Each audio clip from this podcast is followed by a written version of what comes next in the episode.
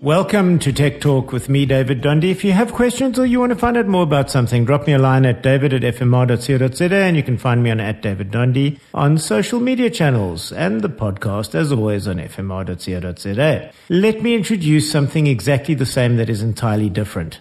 Searching for what I mean? Good. Because I'm talking about a new search engine that you set up in the web browser that you're already using. I finally have something that's totally better than Google. Or if you're becoming paranoid or tired of feeding their profit margins, I guess to replace your DuckDuckGo, my outgoing and now dusty search engine. Let me explain by asking Perplexity AI about Perplexity AI in its own words. Perplexity AI is an innovative tool that harnesses the power of artificial intelligence to enhance various aspects of online businesses and research.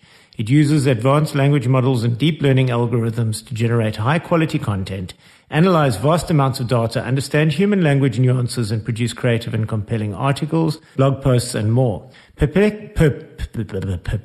a, it is a mouthful. Perplexity AI can generate engaging content, optimize SEO strategies, provide personalized customer recommendations, and assist with research tasks. It offers fast and comprehensive answers to complex questions, improves critical thinking and research skills, and is versatile, catering to students, researchers, content creators, and professionals across different domains. The tool is user friendly, requiring no technical expertise to use, making it accessible to a wide audience. Uh, yeah, that's about sums it up. And better than that, it's free. Well, sort of free. More on that in a moment. It allows follow-up questions using a system that it calls Copilot. And it links sources. Uh, so when it summarizes something, you get those little numbers that are superscripted there, much like an academic document would. And it works. I use it for everything except the stuff Google is really good at, like, and simple, like price lookups. Now to the free bit. I am on free and it does all you really need. But the number of follow-up questions is limited per period. And for advanced features like image lookups and the like, you have to pay again in its own words.